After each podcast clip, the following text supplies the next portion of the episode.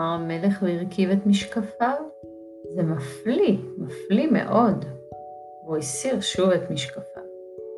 לוקס לא אמר עד כה דבר, אך פניו הלכו וכדו. נבזות כזאת עוד לא ראיתי כל ימי חיי, פרץ בזעם. להכניס ילדון כזה לתוך תיבה. מה היה קורה לו לפתחנו? אם אתפוס אי פעם את הברנה שעשה זאת, לספוג ממני מכות שיזכרן עד סוף ימיו, כשם שהנני לוקס נהג הקטר. כששמע התינוק את דברי הכעס של לוקס התחיל לבכות, הוא היה קטן מכדי להבין דבר כלשהו וחשב שהרוגזים עליו. חוץ מזה גם נבהל מפרצופו הגדול והשחור של לוקס, כי עוד לא ידע שגם לו עצמו היו פנים שחורות. גברת מה הזדרזה ולקחה את הילד בזרועותיה ונחמה אותו. לוקס עמד לידה ופניו מודאגות, כי בכלל לא רצה להבעיל את התינוק. לאושרה של גברת מה לא היה גבול, כי מאז ומתמיד רצתה בילד שבשבילו תוכל לתפור בערבים מילים ומכנסיים קטנים. היא אהבה את מלאכת התפירה, אהבת נפש, והעובדה שהתינוק היה שחור מצאה חן בעיניה מאוד, כי שחור מתאים מאוד לוורוד, וורוד היה הצבע האהוב עליה ביותר. מה יהיה שמו? שאל המלך לפתע?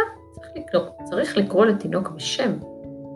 זה היה נכון, וכל הנוכחים התאמצו וחשבו. סוף סוף אמר לוקס, הייתי קורא לו ג'ים, כי הוא יהיה ילד. אחרי זה פנה לתינוק ואמר בכל הדין כדי לא להביא לו שוב. ובכן ג'ים, נהיה חברים? אז הושיט לו התינוק את ידו הקטנטונת והשחורה שהפנים שלה היה ורוד, ולוקס לקח אותה בזהירות בידו השחורה הגדולה ואמר, הללו ג'ים, וג'ים צחק. מן היום ההוא היו חברים. אחרי שבוע בא הדבר שוב. גברת מה נגשה לחוף וקראה לו מרחוק, הוא יכול להפליג הלאה ואין צורך שיעלה על היבשה. הכל בסדר. החבילה הייתה מיועדת לה. רק השם בכתובת היה כתוב בצורה קשה לקריאה. ובאומרה זאת דפק ליבה עד לצוואר, כי היה זה שקר. אך היא פחדה כל כך שהדבר ייקח ממנה את התינוק, ובשום אופן לא הסכימה לתת את הילד לאיש. כל כך אהבה אותו כבר עכשיו.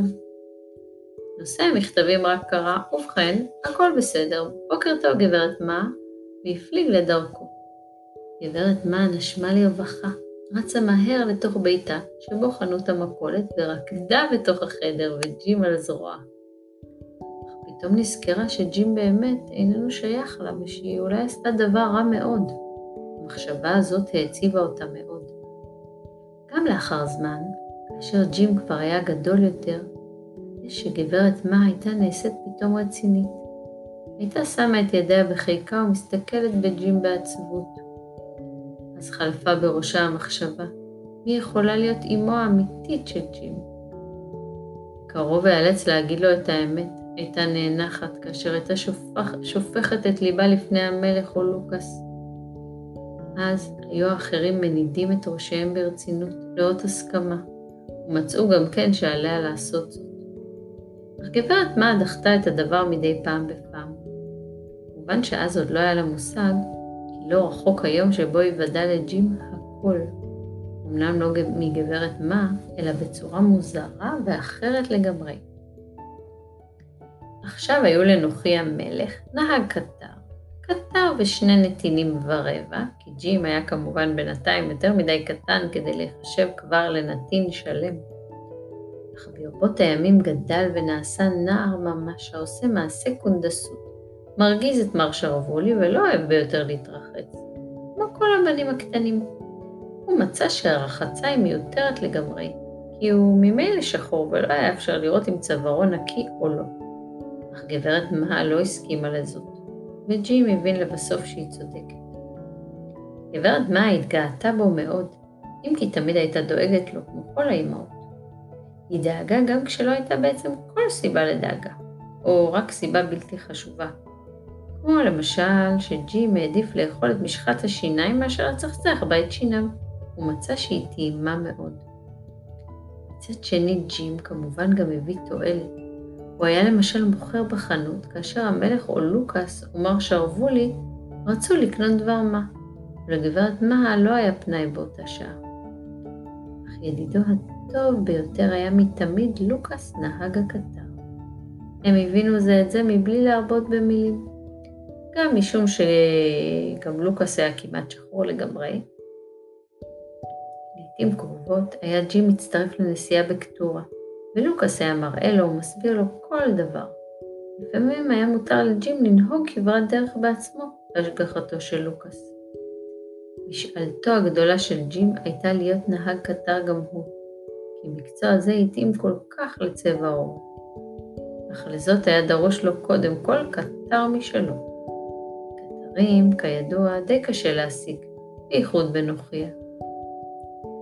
ובכן, עכשיו אנחנו יודעים בעצם כל מה שחשוב במה שנוגע לג'ים, ונותר עוד רק לספר איך הגיע לשם משפחתו. מעשה שהיה, כך היה.